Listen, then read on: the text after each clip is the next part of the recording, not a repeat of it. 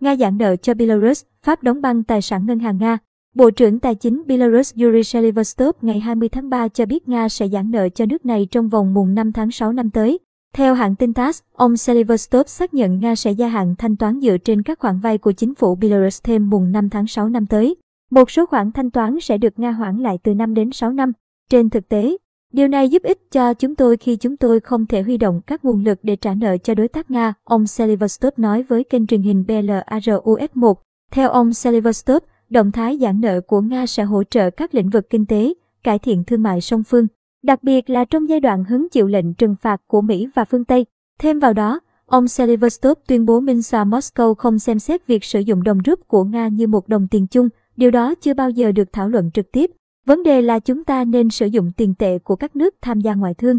Tôi chắc chắn rằng tình hình hiện tại sẽ khiến nhiều người từ chối sử dụng đồng USD trong các khu vực thỏa thuận chung.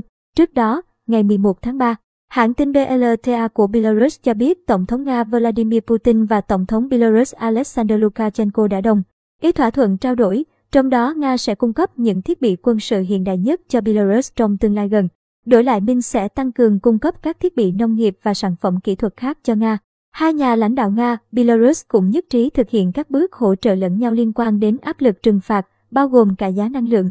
Cùng ngày 20 tháng 3, Pháp thông báo đóng băng 22 tỷ euro, 24 tỷ USD, tài sản thuộc Ngân hàng Trung ương Nga.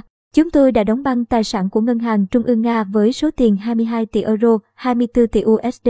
Ngoài ra, chúng tôi cũng đóng băng tiền trong tài khoản của các cá nhân tư nhân thuộc các tổ chức tài chính của Pháp với số tiền 150 triệu euro, 75 triệu USD và đóng băng bất động sản trị giá 500 triệu euro, 552,52 triệu USD.